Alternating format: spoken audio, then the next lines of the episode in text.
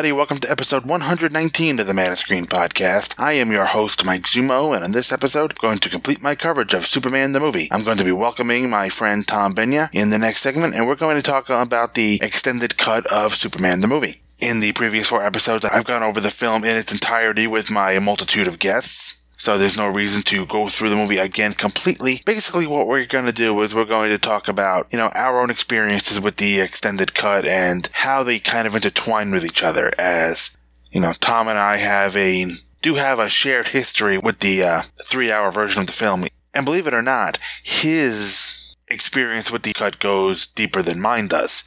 I actually got the version I had way back when from him all those years ago when I was in high school. So we're going to uh, shoot the breeze about that, talk a little bit about how our shared fandom of Superman really fueled our, uh, really helped us build our friendship over the past 25 years or so. So you have that to look forward to. It should be an interesting discussion. I hope you'll enjoy it. It's not going, like I said, it's not going to be the detailed Superman the movie coverage of the past four episodes, but it's kind of an epilogue, so to speak, of uh, my coverage of Superman the movie. And I mentioned last week about my eventual move that's going to put the podcast on hiatus. I mentioned last week that I hope to be back in earnest by uh, the new year. I still hope that I will be, but you know, as as with everything else, I can't give any guarantees. But my plan is to be back with weekly episodes starting the first of the year. If anything changes, make sure you make sure you uh, join the Facebook group because that seems to be where I do most of my updates. I don't really. I remember to do Twitter for show postings, but I don't always remember to update the Twitter feed. Maybe I will. In the new year, one of my resolutions will be to uh, do as much on the Twitter as I do on the uh, in the Facebook group. I'm more of a Facebook user than a Twitter user. That's why you see more of my. For those of you who are in the Facebook group, there's about 62 of you, as I recall. That's why you see more musings from me in the Facebook group, as I really have not taken to Twitter as a place to air my thoughts. I use it more as a, a place to post the shows. Maybe I should use it more to air my thoughts. I don't know. One, uh, it just seems though one social media platform is enough for me. Before I get into my discussion with Tom, I have some feedback to address. I have email from Dave McElvenney. Dave is writing in on probably episode 107 or 108. I didn't put the uh, number in this uh, in my notes for some reason, but Generally, the feedback is about 11 episodes behind, so I'm going to say this is episode 108 that Dave is writing in on. And Dave writes, Greetings, Mike. I'm enjoying the Challenge of the Super Friends episodes with the Legion of Doom, but I think I have to agree with you that it might have been better to expand these and lose the new Super Friends episodes. More time for Challenge would have given more time for the villains to plot and more time for the heroes to defeat them. The battle at Earth's core was a family standard, strange underground world story, with the usual inspiration from Jules Verne, but we did get the intriguing development of Batman using the Bat Radar to boost Aquaman's telepathy. It seems that the writers don't always have a clear understanding of Aquaman's powers. There's no reason it should help him communicate with other people rather than sea creatures, and certainly no reason that it, it would interact with radar. But I guess that's quote unquote comic book science. In The World's Deadliest Game, we have one of the Legion of Doom's convoluted schemes to rid themselves of the Super Friends, or at least some of them, while extorting money from the nations of the world. Some questions arise that I don't think are fully addressed at any point in the series. With spacefaring villains like Brainiac and Sinestro, somewhat intellectually challenged villains like Solomon, Grundy, and Bizarro, and the super advanced gorilla like Grodd, why are they so fixated on money, particularly the money of Earth's humans? With arguably some of the most intelligent villains on Earth and beyond, including Luthor, Brainiac, and Grodd, shouldn't they have better evil schemes than they usually do? Even with those questions, though, I really do enjoy seeing so many of the classic villains. On that note, that you commented that the Toyman doesn't look anything like the classic Toyman Winslow Schott. That's because the Toyman shown in these episodes is the, is the second Toyman, Jack Nimble, who took the name Toyman for a short time in the Bronze Age. And uh, Dave provided a link to uh, the DC Wiki's uh, entry on uh, Jack Nimble of Earth One. I'll make sure to put that in the show notes. Sinbad and the Space Pirates is a great title.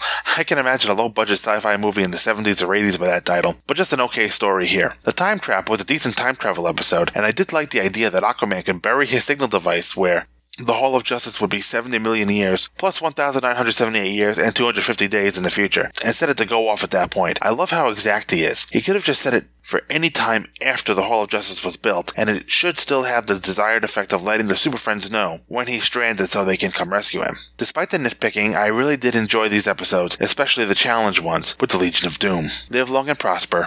Dave. Now, as always, Dave, thank you for writing in. I uh, do have a couple of comments on your email. And none of those comments really have anything to do with Aquaman's telepathy, as I kind of agree that they kind of just used Aquaman for kind of whatever they needed him to. Hooking him up to the Bat Radar was kind of strange. And as far as his questions go with the uh, world's deadliest game and the Legion of Doom's convoluted schemes to rid themselves of the Super Friends, and extorting money. One of his questions was why would uh, Brainiac and Sinestro and the and Grundy and Bizarro be so fixated on money, particularly Earth's humans? There is no answer to that. That is just kind of a trope. You know, it's funny that Dave's question kind of reminds me of uh, I think it's Batman Superman Public Enemies when just it seems as though every villain in the DC universe is coming after Superman and Batman at the uh, behest of President Lex Luthor, and one of them is Mongol. And Superman asks him that very question.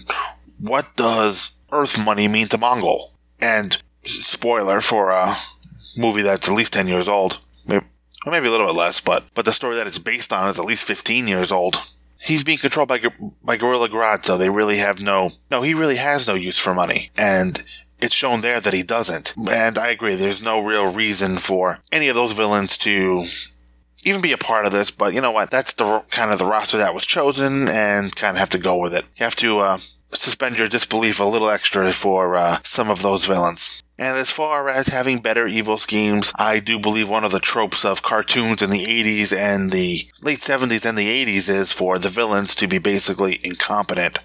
And even without interference, they would undo themselves and that would cause them to uh, lose. Thundercats, as I recall, was particularly notorious for this, where honestly the Thundercats didn't even have to leave Cat's Lair because Mumm-Ra and the mutants, due to their own inability to get their shit together, would basically foil themselves. But like I said, I think as far as cartoons in the late 70s and going into the 80s, the villains were not allowed to look too competent and not allowed to really pose that much of a threat to the heroes. And uh, thank you, Dave, for correcting me on the Toyman. I'll be sure to put your note up in the show notes. But there is one thing I want to respond to, Dave, and that's your comment on Aquaman's uh, time travel trick. And I'm going to pick your nit right back at you here because you mentioned that why did Aquaman have to be so exact? And no, he could not have just said it for any time after the Hall of Justice was built, because if he did, it was po- and he's wrong, it's possible that he would set off the device before he disappeared. And be, I think it'd be a little awkward if a distress signal from Aquaman kind of came through with Aquaman standing there. So he'd have to at least set it with enough time to for himself to disappear into the past. And he doesn't necessarily want it to go off too far after he disappeared because I'm not sure, even though a very little time would pass for him in the past, he doesn't necessarily want to be missing from the present for all that long. So I do believe that Aquaman did need to be that exact in order to kind of get the rescue when he wanted to be rescued. What I'm not sure is how he knew exactly when in time he was. I mean, it seemed like he knew pretty much what day and what year he was in. So that I'm not necessarily sure about. And uh, it's kind of funny that this letter comes up this week because in last week's episode with uh, Gene Hendricks and Scott Gardner, we talked about how easy it is for uh, Superman in the comics and in this show to travel through time, where he basically he just picks up everybody who's stranded in the past and goes and gets them. And Aquaman's time trick was uh, referenced, I think it was by Gene, so it's really cool that this particular letter is coming up now a week later. So, as always, thank you, Dave, for writing in. Now I'm going to take a quick break, play a podcast promo, and then I'm going to come back with Tom Benya, and we're going to discuss the Superman the movie extended cut. Hang around, folks. Take the Earth's mightiest heroes, each an invincible champion of justice, and band them together to assemble the legendary Justice League of America. For 261 issues and three annuals, the DC Universe was defended from threats on Earth and beyond by this legendary team, operating from a cave in Happy Harbor to a satellite orbiting 22,300 miles above the Earth to uh, Detroit. Justice's First Dawn, a classic Justice League of America podcast, will follow the League through all their evolutions. Please join your host, Mike Peacock, as I seek to cover all of the issues of the classic pre crisis Justice League of America series. Through the magic of the JLA transporter, each issue will be randomized, with special episodes covering a complete story arc if needed. Along with the issue coverage, we shall also look at what the then current members of the Justice League were up to in solo appearances in other comics for the JLA Cover Month issue. So do not hesitate to activate your JLA signal device for Justice's First Dawn, a classic Justice League of America podcast on classicjla.podbean.com or by subscribing through iTunes. You like cheap comic books, right?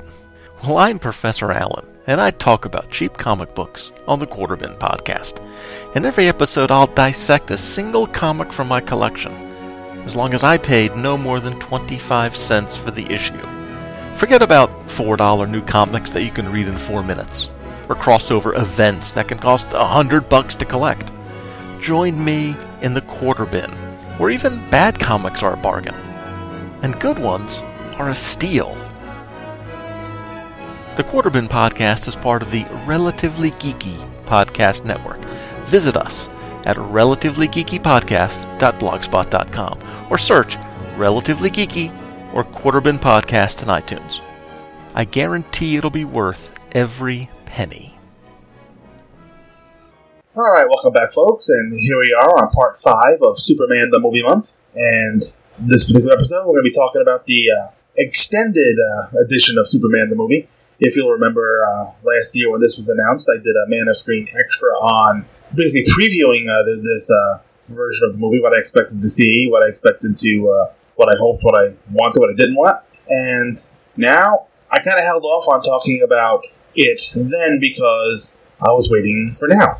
And I've, as you've gotten used to on the previous four episodes, I've uh, dragged somebody else down uh, memory lane with me here. I've got my oldest friend, at least oldest friend that I still talk to. And when I say oldest, I mean longest, longest in time, not oldest, oldest. that, that's probably Bob Fisher, a year younger than my dad. So I've got uh, got my uh, old friend Tom Tom Benya with me. Say hello, Tom. How you doing, guys? I half expected you to say hello, Tom. All right, so uh, for those of you who don't know, I'm going to give you a little little bit of history here. Tom and I go back a long way. So was it seventh grade? Yep. Mr. Green's social studies class. Oh God, Yeah, that's kind of that's kind of what I what I say when I think back on that class. Yeah, him and his little heartbreakers. I wonder if he's still alive. Uh, as far as I know, he is. I, I really tried Is he still? I really tried to feel sorry for him two years ago when uh, his house burned to the ground. Oh, really? Yeah, but uh, I was only able to feel sorry for him a little bit. Heartbreaker. Yeah. Oh God. And if, if you remember, all of your notebooks had to be written in the same color. and uh, listening to uh, Kenny G during uh, social studies tests. Was it Kenny G? It, it might have been. What the hell was that one? Uh, when a man loves a woman. Yeah. I don't know. I, I'm, I'm not well uh, versed in my uh, sappy music. Not not really uh, my thing. But yeah, that's how far back we go. We go all the way back to seventh grade. Seventh grade. And that's A long time. yeah, yeah. I moved. I moved up there in 1992, So so did I. I moved.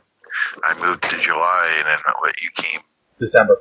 August, December. December. Yeah. And, and and you never know. Actually, that as far as we go, that might have been it. You know, I was thinking about this last night. Superman might be the reason that we've become such good friends. Oh yeah, because they came out with Lois and Clark. And uh, yeah, we started talking about that, and because because I don't know, because I know we didn't have any classes together the next year in eighth grade, No, so we were on a class trip or something. I think we were in gym. Hmm. I think it was gym. We had gym class. I think that was it. Yeah, I, I just over. I think it was I overheard you telling a joke from a Lois and Clark episode, and uh, and Yeah, we we discussed this on the other one. yeah, and the the rest is history. We uh, Uh, Lois, the Lex Luthor joke. yeah, Knock knock. Who's there, sir? Superman. Superman who? Exactly. Yes, very droll, sir. and uh, that was it. We uh, it was pretty religiously through the uh, end of the show that we uh, one of us would call would call the other after the, after the Lois and Clark was over, and Yep, we did technically podcast, but without. yeah, we didn't record. We didn't record it. Of course, we didn't have the means to do so on our landlines. landlines and uh, AOL dial-up, I didn't even Windows 3.1. 3.1. I didn't even have a computer in my house until tenth grade. So that would have been I had, I had the, I didn't have the internet. I had the computer, but it was Windows 3.1 with no internet. I had to, had to deal with just whatever games I could get on disk. yeah, ugh.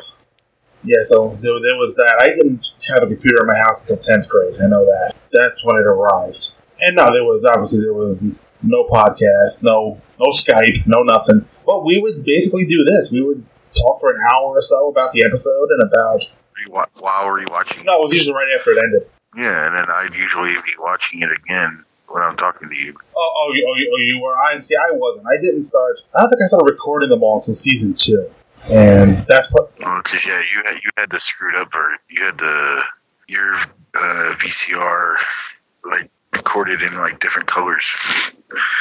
Yeah, At least the, I had a. at least the first at least the first couple episodes. Yeah, I, I do remember. Yeah, there was uh, black and white, and uh, for some reason the color didn't transfer onto the tapes properly, and uh, that was just all screwed up. But that was that was the beginning, and uh, so the uh, longer cut of Superman the movie.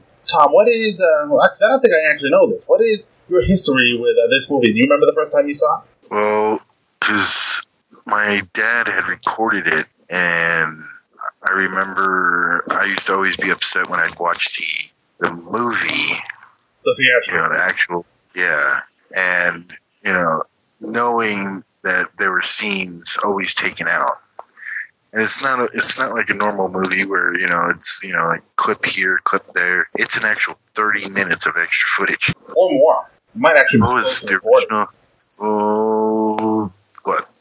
This version's what three, I think. three and a half? Yeah. Do you, do you actually do you actually have the Blu-ray? Uh, of Have the you, of this have, have you have you seen the version that was released a year or so ago? No. Okay, that's okay. You've you've, you've pretty much seen it. Yeah, yeah, because I was always upset that they put the uh, the deleted. Oh, it was Superman the extended cut, but it would, it really wasn't. They just put the deleted scenes onto the you know special features. Right, that was what they did originally. I believe they did make an ex- an extended cut of the uh, a director's cut, not really an extended cut, a director's cut, which added some of the things back back in. So Yeah, but not all. not all of it.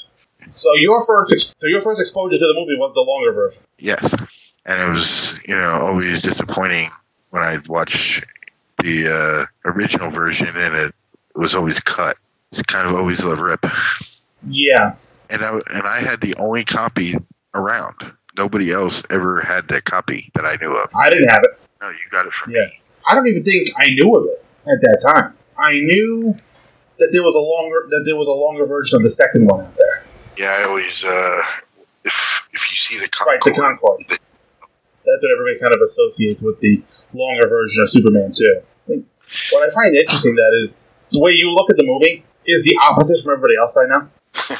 because especially a lot of the people I know who are older than us, they all know the obviously they saw the original the theatrical version first, and there wasn't anything else until they came out with the, Until- the until Blu-rays. the TV. No, until the TV cut came out. Because I don't. Because as far as uh, what I what I've heard about the TV cut and what I've read up about it is basically the producers of Superman made a deal with ABC where they charged ABC by the minute of the movie. So these guys basically went and looked for every piece of footage they could find and shoved it back into the movie. Yeah. And Well, my f- my favorite scene from this version was always uh, after he saved Lois and Jimmy. You know, at the end, and he'd fly back to go. You know, be pretty much from the time he saved Lois and Jimmy to the time he flew Lex Luthor into the uh, prison. right, he has to go back to uh, get Lex Luthor. Yeah, and he saves uh, Miss Tessmacher from being eaten by the lions. Yeah, or whatever the, whatever was under there. Yeah. Miss Tessmacher.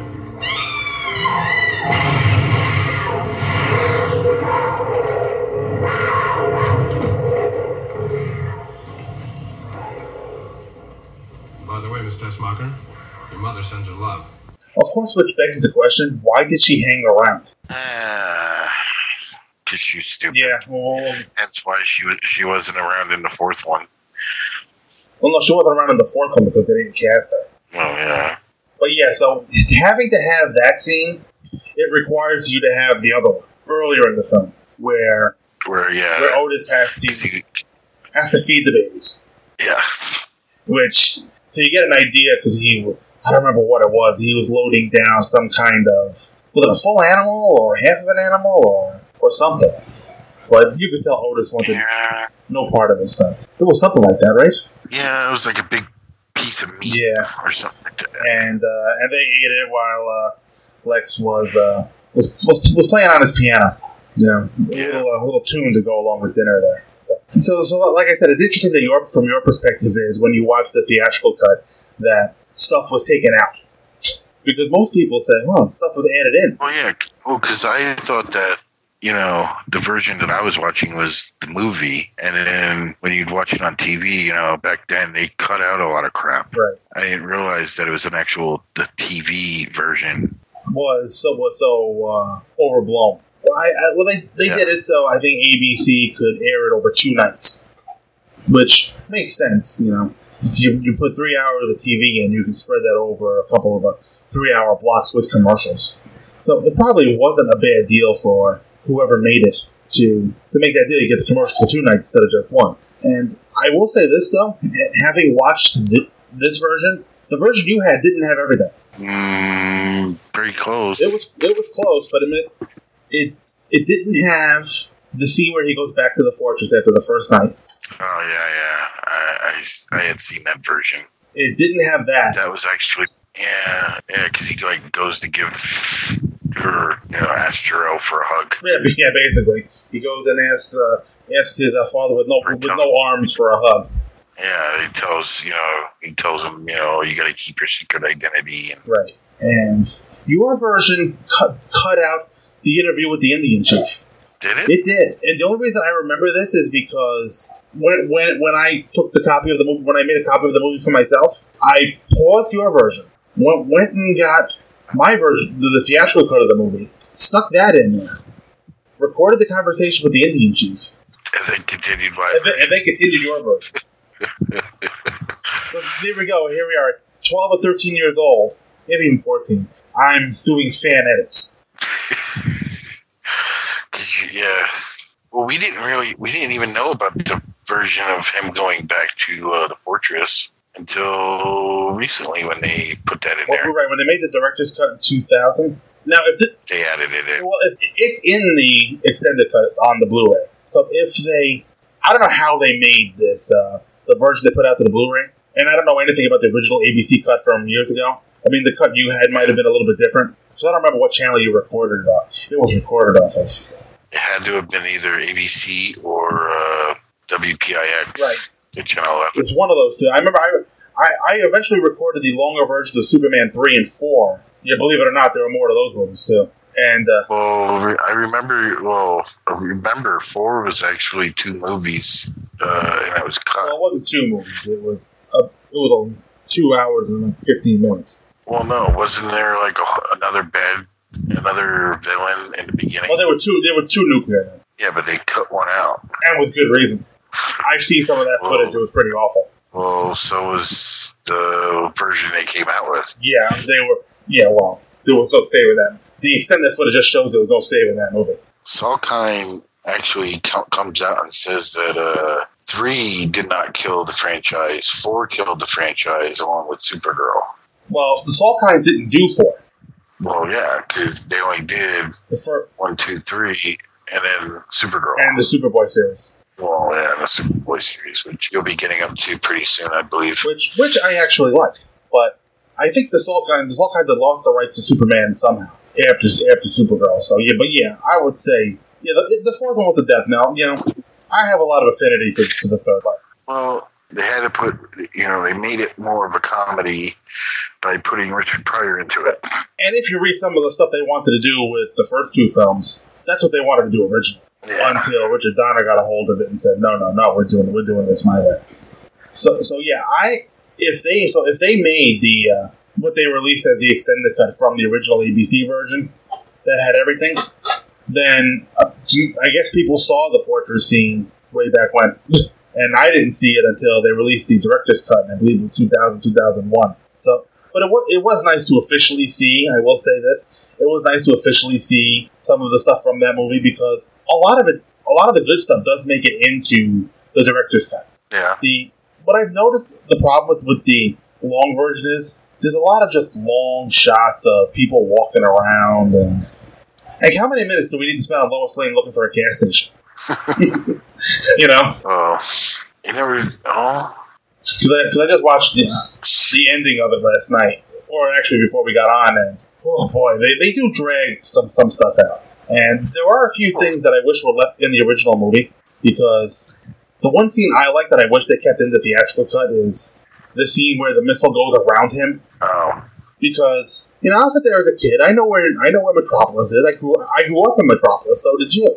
Yeah. And uh, so I knew a little bit about geography. The Daily Planet. The Daily Planet was the uh, Daily Right, News. it was. And they didn't make any attempt to hide that Metropolis was New York City. Oh no, they didn't. So, Not at all. so I like I said, I knew my geography even as a kid. I knew where California was. I knew where New York was. We knew where Kansas was. I couldn't figure out how that missile got around Superman. How Superman got behind the missile. I sit there and wonder why is he following me? Well, I guess it never. I guess it never said that. Uh, like where it took off from. Well, if you look at the map in uh, that Lex Luthor's watching the missile in, it looks like the Midwest, Oh yeah, he was flying over like like farmland and Oklahoma. mountains. yeah Oklahoma. Yeah. I mean, you see, you see that scene of him cha- of the missile going around him. You know what? That makes a little bit of sense. Well, yeah, because yeah, he stopped the one going to Jersey. Yeah. So he should have been. You know, he should have hit it dead on. Right. He he, he should have. That would have saved a bunch of problems. Right. Well, and obviously he could. The movie couldn't have him save a bunch of problems. So, so the only, the only clue we get in the original version of the movie is uh, Cliff from Cheers t- telling us that the missile can avoid anything. And yes, that is uh, John Ratzenberger, one of the uh, Actors from Cheers. yeah, one of the yeah, the, Cliff the mailman. He's one of the uh, guys in the control room uh, for the missile. Although there was some comedy bits that I liked seeing put back in. I even think this was put back in the director's cut, where they say it's going for New Jersey, and uh, some guy says, "What the hell's in New Jersey?" You just see this other guy just kind of shrug his shoulders with this confused look on his face, like I don't know. Well, that's because we don't like New Jersey. Well, nobody, I don't think anybody likes New Jersey, except for people who are from New Jersey. Sorry. Yeah, sorry, sorry, Gene Hendricks, Rob Kelly. I love you guys. Know, all the guys that, that I know that are probably listening. Because I know Gene is listening, because Gene listens to every uh, show on the network. At I'm trying, just trying to think, what other. Uh, just some, some things I noticed uh, that got brought forward into the, uh, the longer version of the movie is the, the executioner from Krypton, who's going to Oh yeah, judge. to go into Jor-El.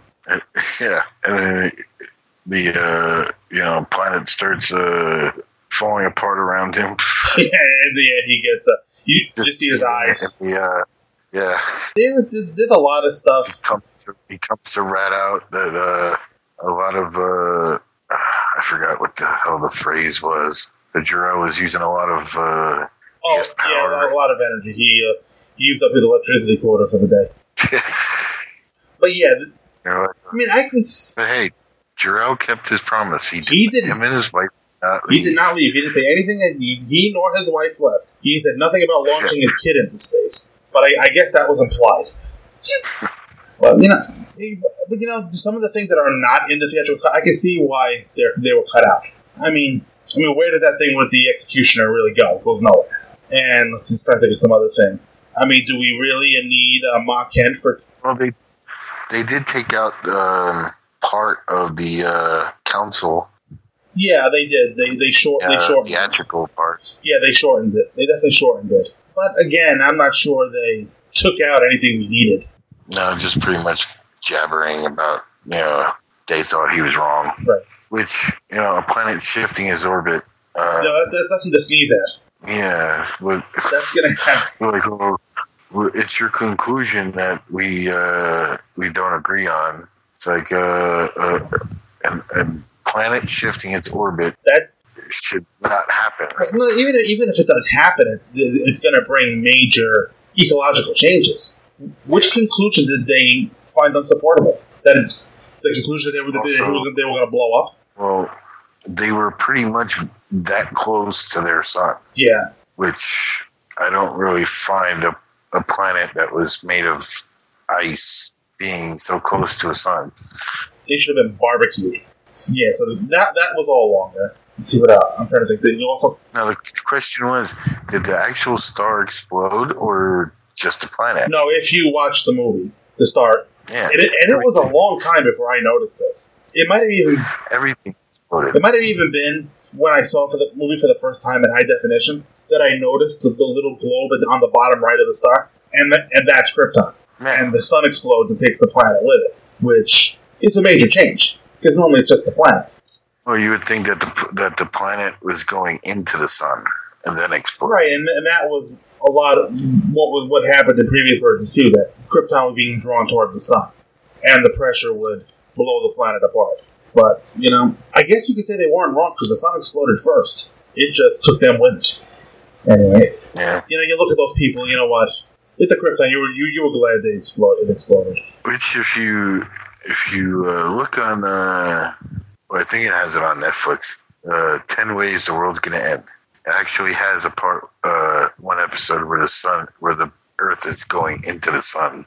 Right, gravity would, would pull us, and I haven't I haven't watched that. Maybe one day when I find that I'm in too good of a mood, I'll, I'll, I'll put I'll put that on it and depress myself. They got they got the atomic bomb going off. They got uh, the Earth going into the sun. The Earth going into a black hole. Uh, aliens attacking. Uh, the ice caps melting, which Trump still says is a, a lie. Yeah, but yeah, Trump says everything is a lie. So Well, that's the thing about me be- being here. My internet really sucks, so I barely know like what the hell is going on.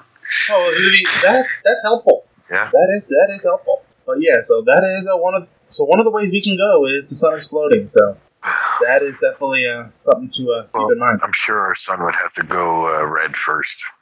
Unless it gets eaten by a giant space dragon or something. Oh yeah, true. Another uh, or another star exploding and collapsing into ours or something. Yeah, so I, I guess. I don't think we're going to be here for these events, so it's not really going to matter. yeah. At least I hope not. I don't plan to be here for the sun exploding, for giant. Well, maybe I'd like to be around for giant space dragons, but uh, no, I, I definitely don't want to be here for supernova. Alien, alien space dragons. I guess that's why we need the space force. Yeah, definitely. That's gonna the space force is gonna save us all. You know, speaking of the space force, you know, before I got to uh, to this version, I've been covering the Super Friends cartoons. These the first three seasons, and you know, in 19, in the 1970s, NASA can track things to interstellar space, and uh, they can follow, they can send people after spaceships.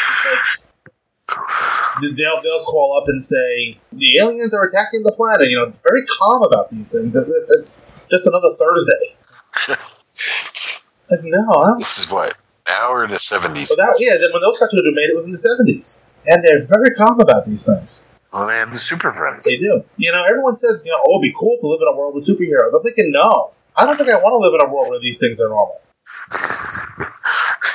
Eh, I think I'd rather uh, have a, a Kal El on, on Earth than most of the other uh, super. Yeah, but you never. Yeah, but you, you don't want a doomsday to punch Kal-El into you. You know, while, while you're Oh, while you're waiting for the bus. or not. Uh, was, yeah, his name is Non, right? Yeah. yeah. Non.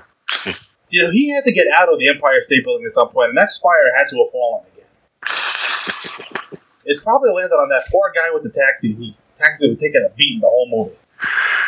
Or the uh, bus, or the uh, cart, or the truck full of cigarettes. Yeah, or something, or, the- or the, the Coca Cola signs.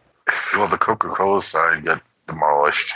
And uh, speaking of product placement, one of the things they cut out of the theatrical cut was a two minute scene of Ma Kent trying to wake Clark up. Yeah, I, I, mean, It's like, you, you can see why some of these scenes were cut out, right?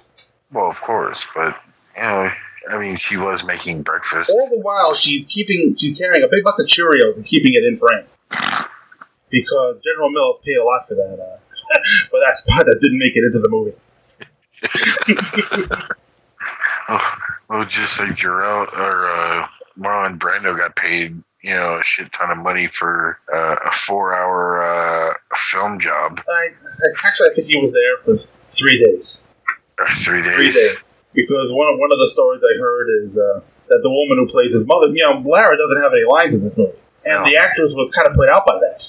And she asked, and they kind of said, well, we've got Marlon Brando here for paying him $11 million, which is a lot of money in 1978. Paying him a lot, a lot of money for uh, three days of work. Yeah, he's going to get all the lines.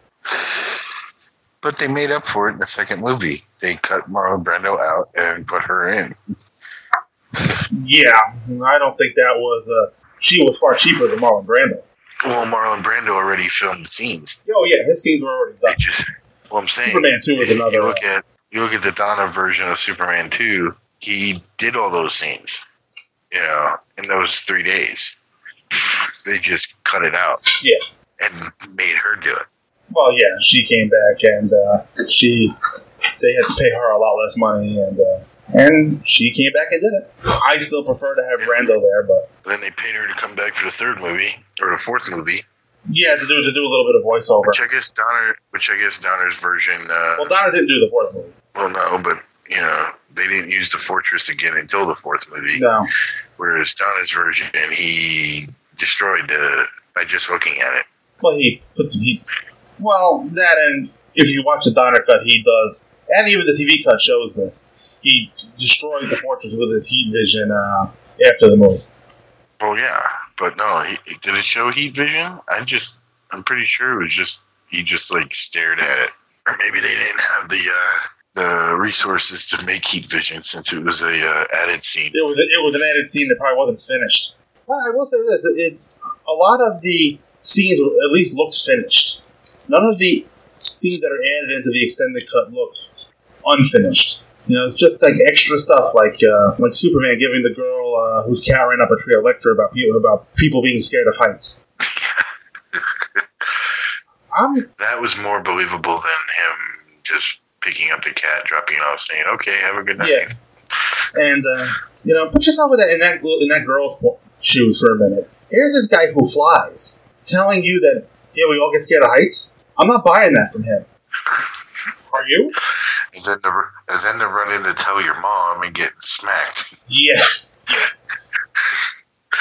And uh, I wonder. I wonder if they ever, uh, you know, they should have like put a uh, a scene in where you know the mom was like, you know, apologizing to that poor little girl. oh, she definitely uh, oh, owed that girl an apology.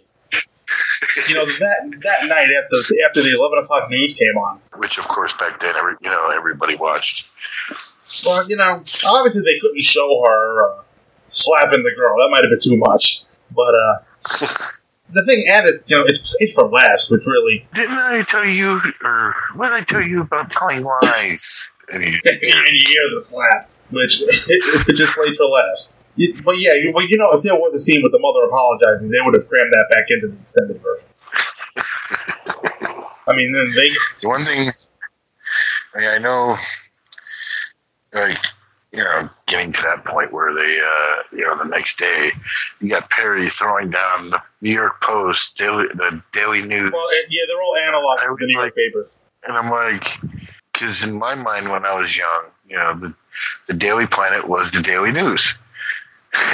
Yeah, well, it, it used the building, but Well, they used the building, you know. Yes, they put the globe on top, but you know, but the whole and and I being in New I York, think you do know the this. Daily News. The lobby where he had that conversation with Lois, that is the Daily News lobby. Yeah, I yeah, and I see where you're going with that. But to me, just my idea of the, of the Daily Planet is that it's more New York Times than Daily News. It's more of a New York Times style newspaper than, than the Daily News. Uh-huh. You know, the Daily Planet has to be calling the mayor His Honor, H I Z Z O N E R, like like the Daily News would to Bloomberg. But yeah, they uh, he basically throws down the papers, and it's all analogs of the uh, of the New York City papers at the time. The Post, I think the Post, the News, and the Times, right? yeah, I don't think new. I don't think Uh, Newsday was in New York City at the time. It might have been. no, If it was, it was only in Queens. But yeah, so they just added uh, added another paper. But yeah, yeah, that that that, that didn't jump out at me nearly as much as I really wish Perry had hung around just for a minute when he asked Clark what Superman's favorite ball team was. Because if you look at him, he was he was about to answer. what did you want him to say? I don't know. the Mets. I don't. I don't. I don't necessarily know if I. I don't necessarily know if I if I wanted him to say anything. I just wanted to know what he would have said. I mean, he he he, al- Oh, he already uh, nearly stepped in it by saying that Superman wouldn't lend himself to any cheap promotion stunts. So how would he have stepped in it here? Uh, Oh, and speaking of stuff I wish they'd left in, it's right after the helicopter sequence. After he after he after Lois faints, there's Yeah. a great little moment of it. You see all the news people talking about how they don't believe it, how they don't believe what they just saw. Oh, how, I don't believe how he just caught. Bro, no, no, that, that that's during it.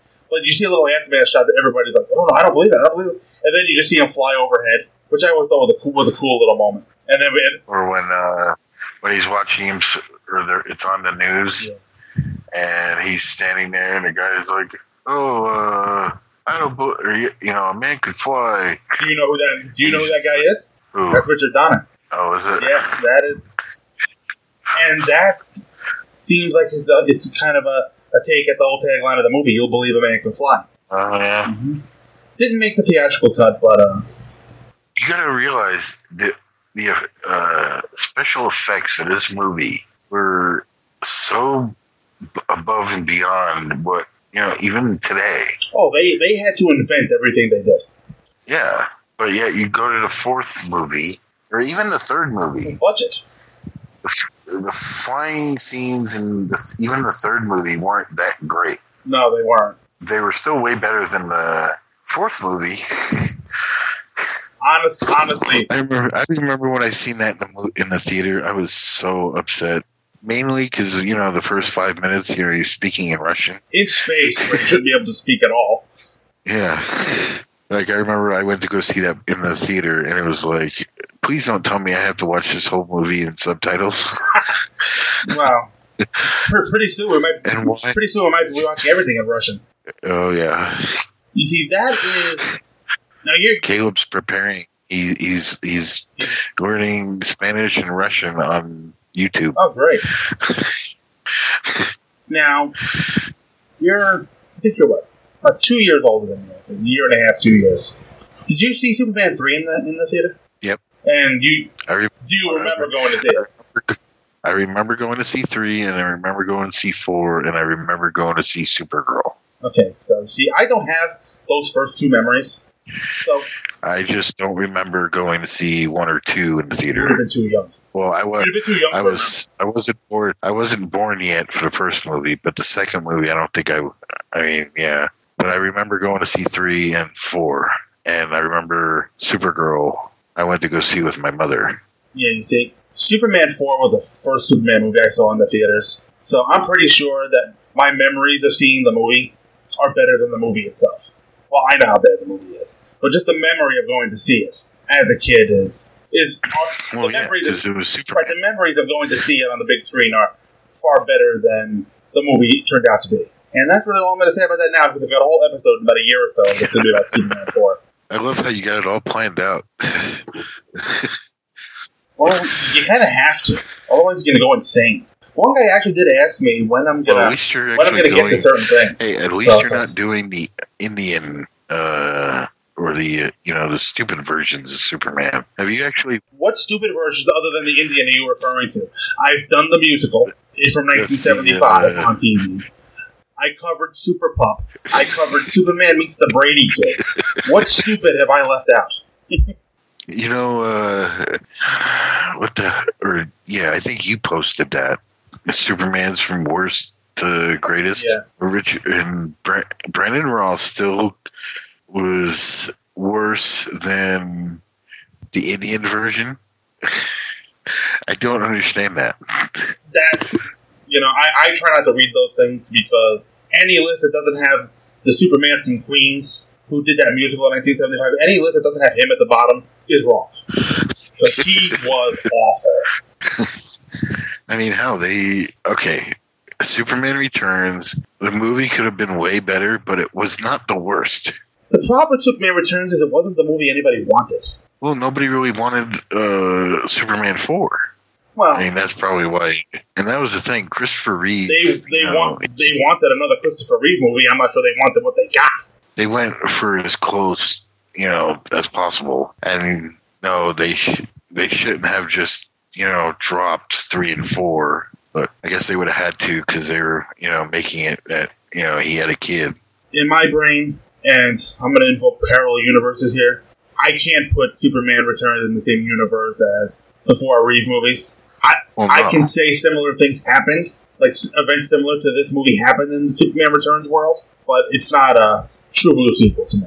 Well, that's what Bryan Singer was trying to do. It didn't work. This, It wasn't what anybody wanted. It was a year after Batman Begins. They should have just. I'm not saying they should have done Man of made a Man of Steel. yeah, started started the story again. You know, Man of Steel was rife with its own problems, but uh, every- after Superman Returns, everybody said, "Oh, he didn't punch anything," so Man of Steel overcompensated in the other direction.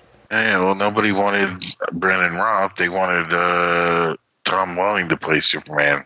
Yeah, and, and, and he was never going to do it. You know, he Tom Welling was never going to make that movie. No. It's just like the interview he had when you know he was doing Christopher Reeve. Yeah, it's a different, Yeah, it's different. it's a different character. It's a different character. Like Christopher Reeve, Superman. You know, it Tom Welling played. Uh, what was the guy from the first movie who played young Clark? His name was Tom too, right? Oh, what? The, oh, what from this movie? Yeah. Jeff East. Okay, he, you know, he was Tom Welling's character, Yeah. not Christopher Reeve. and uh, there was very little of, of Jeff East left in that role. Jeff East No, was bas- Jeff East was basically from the neck down with Jeff East. Jeff East wore Christopher Reeve's hair and he wore Christopher Reeve's nose, and, Chri- and Christopher Reeve's voice was dubbed later. Mm, yeah, well, they did that with Conan too. He had to have Christopher Reeve's uh, voice because if you think about the end where he's having the flashback to the uh, all those things I can do line, it, it doesn't Yeah. work if you're looking at Reeve's face and hearing Jeff East's voice. For, for, for the same reason, uh, it had to be Henry Cavill in, in the tornado scene. He had the the actor had to have that moment. Yeah, because you know, well, I mean, they could have put somebody in that looked close to him, but It's just a little more resonant if it's the actor. well, just like in the in the movie, they had to put in twelve of your years have passed. Well, yeah, it, it, took, 12 years to morph from Jeff East to Christopher Reeve.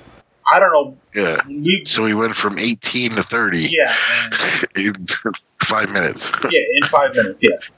In five minutes of our time, he uh, aged to 12 years, and uh, Ma Kent must be 100 by now. Because if you really if you really watch her hair, you can chart the time in Smallville through Kent's hair. and some time must have passed between the death of Jonathan and finding the crystal, because when he has to leave, his her hair is white. Or silver, as he says later. Well, because he died when he was still in high school. Right. Yeah, just. So you know he already graduated. Well, no, he was still in school. Well, no, I'm saying when he leaves. Yeah, you, you're imagining he hung around till at least graduation. Yeah, and then left. He had to take some time to get his affairs in order to talk to Ben Hubbard yeah, because you know he just didn't find the crystal one morning and then just decided to leave. the next day. He, I, I imagine he fin- he finished school and then left, and then hung out with Space Dad for twelve years. Yeah. Which they were trying to do in Smallville. That was the one thing about Smallville. At least Smallville used things from the movie. Because, like, when uh, Clark goes to the fortress and is supposed to start his training, he's in that for- in that tunnel. Uh, he's seeing the actual scenes from the movie. We need to get to a time a time though where people start to let this movie go because I mean even this movie changed things and like up until this movie there was no Jor-El training. Jor-El's Oh. no Jor-El sent him to Earth for one reason to survive. There was Well, that was the there, there was no training to be Superman or that was all that came from his parents, the Kents. well, yeah, because you know in this movie he's you know when he does the speech, Right, he does the Yeah. he does the speech, which is very well done. It's a very well done speech. It's it does it gets the job done. You know, his mother is kind of reduced to well, his his mother was always kind of just there. She didn't really have any kind of extended role in comics or on TV until in the comics until the eighties and TV until Lois and Clark until the were actually kept alive. yeah, when they actually started uh, doing the backstory of Superman. Right, The original versions, you know, he was just Superman. right, yeah. In the comics, then they eventually went back to you know him growing up. Well, the, well, in the uh, from the '40s until the early '80s, there were Superboy comic separate from the Superman one. So everything we knew about the Kents came from there. They were gone by the time Su- he became Superman. So it wasn't until the until the mid '80s that they moved. They were moved into Superman's life and kind of kept there as his uh, living parents. And that's where Well- and that's where Lois and Clark got that from. Yeah, they kept the dad alive, and you're always wait, you're always waiting for uh, you know Pa Kent to croak. Uh, In Lois and Clark, I really wasn't. It never dawned on me that they would because they they hadn't done it in the comics until much later. Now they've gone back to the being gone, which I kind of miss. But there's a lot about from this movie that just kind of hangs around, and I'm tired of it. You know, I like I like this movie. I don't want anyone to think I don't, but it's been 40 years. It's time to, for the creators to move on and to and do different things. Hence why they did what uh, they did in Man of Steel. Right, and I was okay with that. Maybe a little less okay with the neck snapping, but Okay, but they keep bringing up. Well, Christopher Reeve's character killed uh, you know the three Kryptonians. I know. I'm like, but technically, but technically doesn't show that. No, he just he, he, he picks that up over his head, shows off his pit stain, and uh, falls them against the wall, and they fall into, into the snow. You don't really. I always, just, you know, but you know what? Oh, I always assumed that it was, you know, it was like, you know, they got frozen in the water. Yeah, or something like that. Like I said, back into the Phantom Zone or something. Yeah, know, never. Even if he did kill them, it didn't bother me. Because you didn't know. Right, I, I didn't know, and, and I really hadn't seen the extended version of, of Superman 2, where apparently you see them getting loaded into the paddy wagon, Oh yeah, which a lot of people latch onto. the paddy wagon, or you go to Donner's version where they get, uh, you know, get the Earth spinning again, and Well, yeah. To be to be fair, that was the original ending to the second movie. During during during production, they didn't have an ending for the first one, so they moved it. And even Donner has said has said this. Had he been allowed to return to Superman two, he would have come up with something else. oh yeah, eventually. Well, yeah, if he had been allowed to work on Superman two, he would have come back and done something else. Well, he did half of the movie. Well, yes, but yes, but he the movie wasn't complete. Well, no, it wasn't He complete. took the end. He, he took the ending from two and stuck it on one.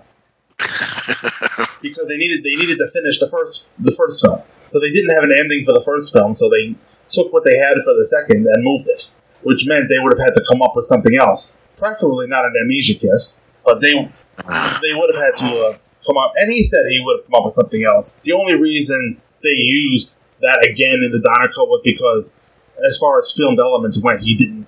The guy who put it together didn't have anything else. Oh no, because they would have had to just pretty much do everything. But then again, if if that happened, then no, all of this, everything from you know him defeating Zod to I know the Paris scene's not in there, but everything from there to let's say in that version uh, when they go to the Niagara Falls Yeah, none of that would have happened. would have been wiped. None of that would have happened at all. I mean, he put the planet back all the way to where they broke out of the crystal. Yeah, which still wouldn't have happened because they would have had to been sucked out of the planet. And even though the time would have changed on Earth, that still wouldn't have affected space. we are not theoretical physicists. and, and we should not try to pretend to be them because Well, I'm just saying, like him spinning the Earth back on its axis, you know, or you know, reversing time wouldn't have Well, affected anything out of the he's planet. He's not spinning the planet backwards. The planet, the planet going backwards is because time. He's going back in time. oh yeah, He's not actually. but uh, we're gonna get like Back to the yeah, Future we're gonna, moments. we're gonna end up in a, in a in a rabbit hole, and there's no coming out of it. Because then you have to wonder: Are there two Supermans flying around? Because he reverses time, and, Lo- and Lois remembers everything. Yeah, I I don't think Richard Donner made any other time travel movies, and it's probably a good thing. Because I don't think he understands how it works. Yeah, because uh, you know he he reversed the time, and then you know every her car is fine except for out of gas. Yeah. Uh, you know she remembers the gas station blowing up and everything like collapsing, and then oh wait a minute, everything's fine now. Oh yeah, and and one and one problem with the extended cut, which I just watched before we got on Skype. Holy shit! It takes her a long time to suffocate. It takes forever. You know. Uh, the I, I I can never really understood that either. Wow. I mean, I mean, come on now, it wasn't how much dirt was actually falling off of that mountain going into that you know into the road. That much dirt is not white. And you notice when he gets there, there's like no dirt around the car. It's all in the car. That's the magic of the movies.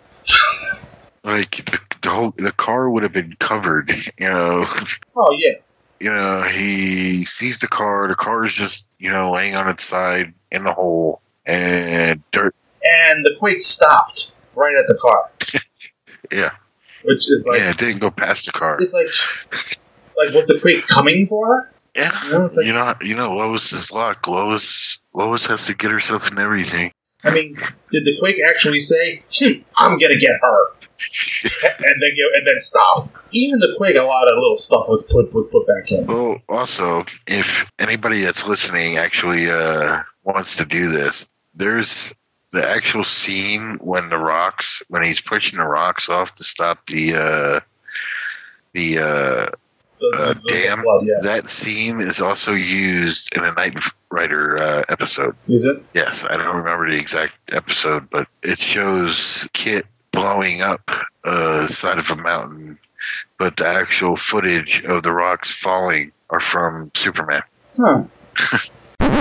Hey guys, Mike here. The episode that Tom is referring to is the Knight Rider episode Not a Drop to Drink, in which KITT fires rockets into the uh, side of the mountain and causes the uh, rock slide, which was shown in Superman the movie. According to IMDb, the producers of Knight Rider felt it was cheaper to purchase the uh, footage from the Superman movie instead of recreating it on their own. I'm sure you see that a lot in uh, you know in movies. Yeah, the- they borrow footage from other things. Well, you got Small Smallville, the uh, when uh, nuclear bombs are getting set off. That's from uh, Terminator uh, Three. Yeah.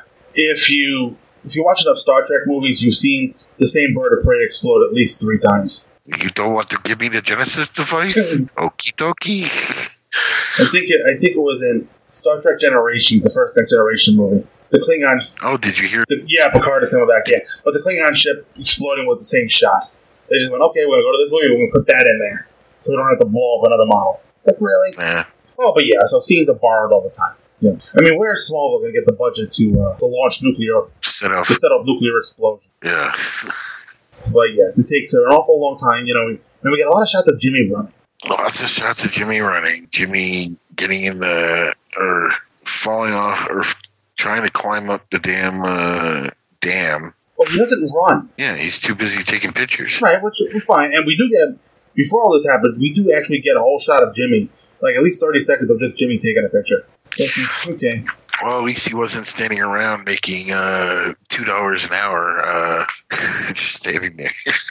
But this is why the extended version is 40 minutes longer, because stuff is just so drawn out. And e- even having seen your version, you missed the riveting scene of Lois dropping the Indian chief off at his village. like five Yeah. minutes of her saying, like two minutes of her saying goodbye to this guy. It's like, I don't know if I can actually sit and watch the extended version of one sitting. Oh yeah, I have done it plenty of times. Yeah, yeah, but that was probably before kids. Oh, I I've tried to torture them. I actually made them sit. Was it 2010 Right. when they came out with the uh, the box set? Uh-huh. I made them sit there and watch all the uh, all the movies. Did it work? yeah, that was actually my first Blu-ray, and I was pissed because uh, I couldn't get the damn thing to work. Nice. yeah, actually, if you look on my Facebook, there's a picture from earlier tonight of uh, Haley, oh, not Haley, of Emily standing up and watching uh, this movie. like she'll only stand, she was only she only stood there for like a minute. I try, I try to get Caleb into Superman. Yeah. and he's more into Batman and Spider Man. Yeah, Corey was more into uh, Batman. Haley just got got herself through all the Harry Potter movies. That took that took about a year. Oh, Caleb's watched all of them. Well, so so was Haley now. He he he hooks onto one and watches it like for like a month. Oh, oh really? Uh, his favorite, well, his biggest favorite is Goblet of Fire. That's my favorite one too. Mine is The Order of the Phoenix. That's the next one, right? That's Yeah. And uh, I tried to get Alyssa to watching uh, Supergirl, but that only lasted like a day. Yeah, I think Haley has watched one episode. You know, Haley won't. Probably Haley the original episode, the first episode. Yeah, Haley won't sit down and watch something. She'll, if she sees me watching something, she'll sit down and watch for a few minutes until she gets bored and pitters off do something else. yeah. So she watched a few episodes of some of the Star Wars cartoons. And she's watched a little bit of Supergirl, a little bit of The Flash, but so I don't think I've got anything anything else on this film. Do you? Let's see. Yeah. I mean, the only thing with this version, you got the where it had the extra scene of the uh, council. Right, had the extra council. Oh, we didn't we didn't talk about the gauntlet. Let's let, Oh, the let's gauntlet. go to this gauntlet scene. You know, and I'm glad a lot of this stuff got stuck back into at least into the director's cut because that that's just a cool scene to watch of him. Especially when one of the most famous uh, shots you can have Superman is bullets bouncing off of him. And it seemed almost a crime that there were none of Christopher Reeve until until they released these scenes.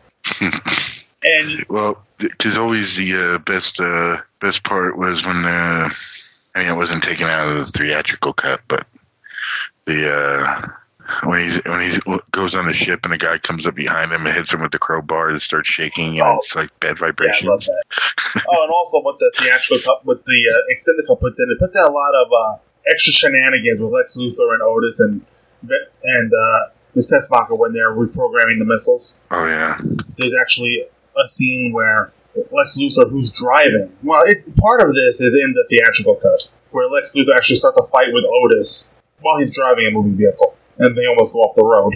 And then after that, you can just see Otis is all beaten up and uh, using a piece of meat as an ice patch. And what else? What else stands out? Another scene I probably could have done. What I could probably do without. Miss Tessmacher has to uh, comment on what the uh, army guy had for lunch. Apparently, he had bad breath when he was giving her mouth to mouth. oh yeah. What the hell did she say? Oh God, what did you eat? Yeah, some, something like that. What did you have for lunch or something like that? But you know, just a lot of those extra shenanigans. I'm not sure.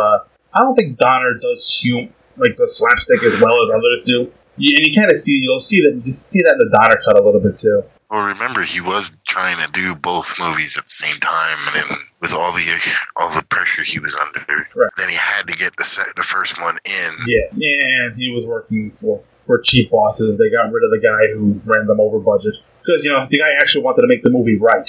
He didn't want to just uh, Well, package it and get it out there. Well, no, because you know, you got to think about it. Superman was the first superhero movie. I mean, besides the Batman '60s version. Yeah, but this is the first one that was really taken seriously by, by the creators and even by the public. I mean, this is a year. This is a year after Star Wars, so these kind of fantasy blockbuster movies are starting to become a thing, and it's still Well, the Star Wars, I think, I think I heard that uh, they had pushed it back because of Star Wars. That I, that that I don't know. But this was a year and a half after Star Wars, so Well, I mean, like they were they were filming it, but like they had kept pushing the release date back for Superman. that I don't know because they, they were still filming when Star Wars came out. Because I don't know. I don't know if you heard about the. Uh, and I got this from the commentary on the director's cut. The 1977 blackout in New York. They were they, they were filming the helicopter scene when the lights went out in New York, and the uh, director of, photograph- of photography, Geoffrey Unsworth, apparently he had plugged into a into a lamppost that he probably that he wasn't supposed to, and then the and then the, the city went dark. So so so this poor guy thought he caused the blackout. he, he didn't, but this guy thought he blacked out New York City. by plugging into a lamppost. Yeah, for, for some extra power. And you know, oh, you know, you do something you're not supposed to with electricity, the power goes out, and you automatically think it's something you did. You know, it's like like, like here when Stacy uh, blow dries her hair, the entire house goes out. I did that once when I was living in the city. What uh, plugged into a lamppost? No, I, Or- I stuck I stuck something into my uh, my plug. I was little, and the power went out, and it blacked out the whole building. Like the whole building had no power. It's like I don't know if I did if I, if I was the one that did it. Yeah, you probably blew a blew a main or something. You know, that was back when you know uh, when we had those circle fuses. Yeah, don't laugh. There are probably a lot of places in New York City that still have those fuses. Um, The, the electricity has uh, not been improved in the slightest. well, yeah, like you said, at least in the new movies, they made Metropolis different. Yeah, you know, of course, you know, back, you know, in the seventies and eighties, you know, of course, Metropolis was going to be New York. right. Does it take you out a little bit, a, a little bit out of the movie Well, what? the- because you recognize real places? yeah, I mean, you see every, you know, everything. Was it Superman Returns? They had the Statue of Liberty. No, it was, it was this one. Was it the? Oh no, it was Superman where he they picked up the Statue of Liberty and uh, threw it. But he and Lois do fly by the uh, Statue of Liberty in this movie. Yeah. Yeah, but it, it stays where it's supposed to stay in this movie. It doesn't move. But yeah, but yeah, So of course they didn't hide that you know Metropolis was New York. no, they never did. Which you know, I kind of wish they did a little bit because you know it's, it always takes me out now a little bit. Saying, oh, those are real places. I mean, I used to be able to see the Twin Towers from my house when when they were there, of course. So yeah, that was always a little Yeah, weird. the Twin Towers, and that, and back when this movie was made, the Twin Towers were just built. They were just finished. Right. So, I mean, I used to be able to see them from my school in Brooklyn. You know, if, if I got high enough to see over the trees and the, and the other houses on a clear day, you can see them. So it's always kind of weird. You know, no, no, no, it's not Metropolis. That's Manhattan, and uh, and things like that. So, you know. I guess that's the case when uh, I guess for whatever city is being filmed in, if someone's native to that city, they see uh, they see things like that that kind of break the break the world a little bit.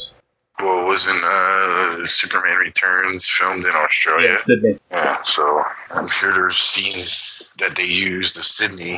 People in Sydney are like, "Oh, Superman's from here." Yeah, know, yeah, I'm sure. I'm sure there is. I, I had the same thing in Dark Knight Rises. No, no, that, that's not Gotham City. That's the Queensboro Bridge. If we're talking about this stuff, that must mean we're pretty close to done. So let's wrap this thing up. All right? 'Cause I, I think we've uh, we've talked to this version pretty well. For those of you who who have not seen it, you still can. It is. I'm pretty sure you can get it at Amazon.com. You can hit the. Uh, No, you can even watch it online now. you can watch it online, but yes, you can. You got that one website, um, and it's free. You stream it. That you stream it on. Uh, you got all four movies. That's true, but they can go to Amazon and they can click on the link on twotruefreaks.com and anything they buy, we get a little percentage of. That helps pay. That helps. That helps pay for our existence. Ah, see, Marketing, put marketing. the little uh, free uh, free uh, sound bite in Yeah, there. well, well, I, I, I don't, I don't see any of it. It go, it all goes to, uh, who, it all goes to the, True. the Two True Freaks founders, and they use it to pay for all of the uh, network-related costs. Because I said this recently on the page, without the Two True Freaks, this show would be long gone. There's no way I could have afforded the web hosting fees on my own. So this uh, pretty much concludes Superman the Movie Month. I hope you enjoyed it. I definitely had a good time. Uh, next time, it's back to animation and back to the Super Friends. Um, yay! Yeah, I'm, I'm, I'm sure that's what a lot of people are saying. I, I'm sure. I'm sure you can't wait to get Superboy. And it's still quite a bit of. Well, you still have yeah, because you have two. You have Superman two to do. Mhm. Three, four. I still have. That's I still have one, two, a bunch more, a bunch more, uh, a, a, a bunch more Super Friends to do, and then there's you still have Super Friends. yeah, there's still Yeah. starting with this next season of Super Friends. You're probably going to see my episodes get a lot shorter, folks, because the first three seasons of Super Friends have all been hour an hour long. and going forward from here, all they're all going to be a half hour long. The cartoons are so. It could be far.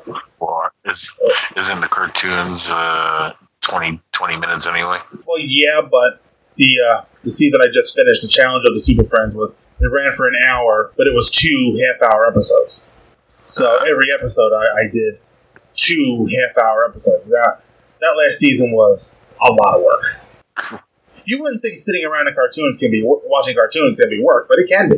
You know, you have to find things. You have to summarize them. You have to find things to say about these things. But going forward, everything is twenty minutes per week, so I'll be doing a lot less coverage. So yep, this Superman two coming up, Superman three coming up, the Superman the, 4, the most then, beloved Superman four. and then he finally hit Superboy. Well, there, and there are also the uh, 13 uh, Ruby Spears cartoons, which I'll blow through in a couple of weeks. And then, and then Superboy. Eventually, you'll you'll get eventually you'll get to uh, well, you have what four seasons of Superboy, Four seasons of Superboy. And then you then you'll finally hit uh, Lois and Clark. Yes.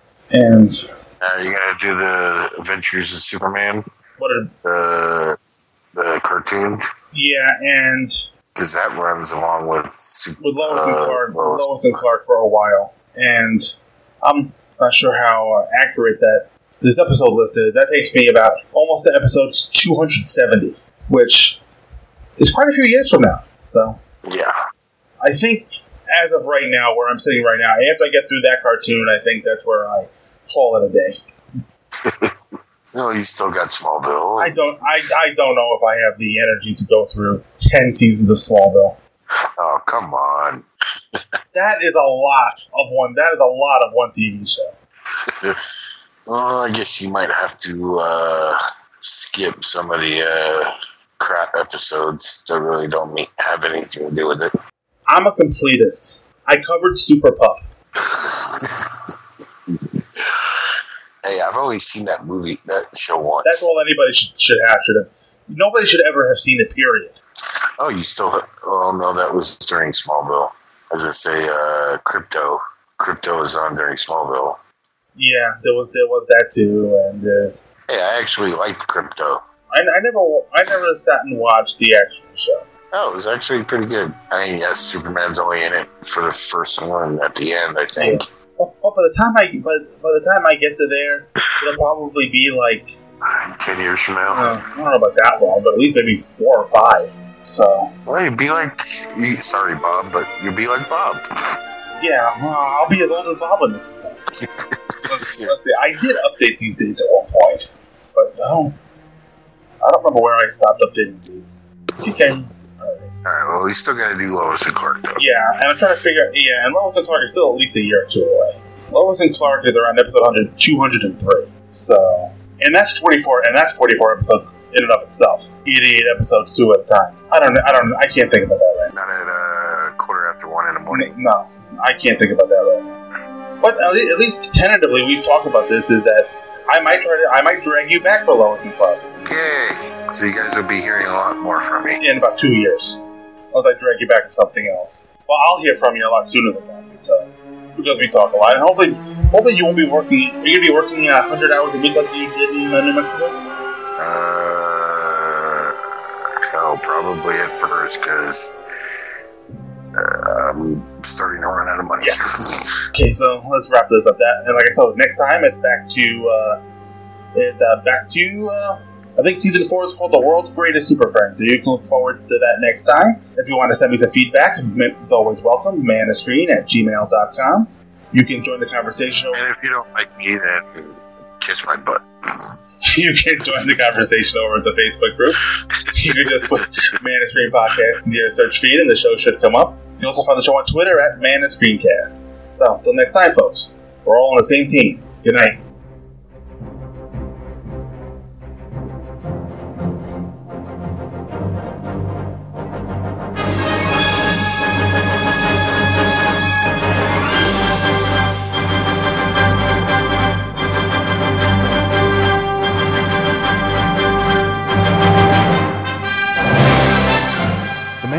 Podcast is produced by Mike Zummo and all opinions expressed on the show are those of Mike Zummo and his guests and no one else. All music and clips used on the show are for review purposes only, and no copyright infringement is intended.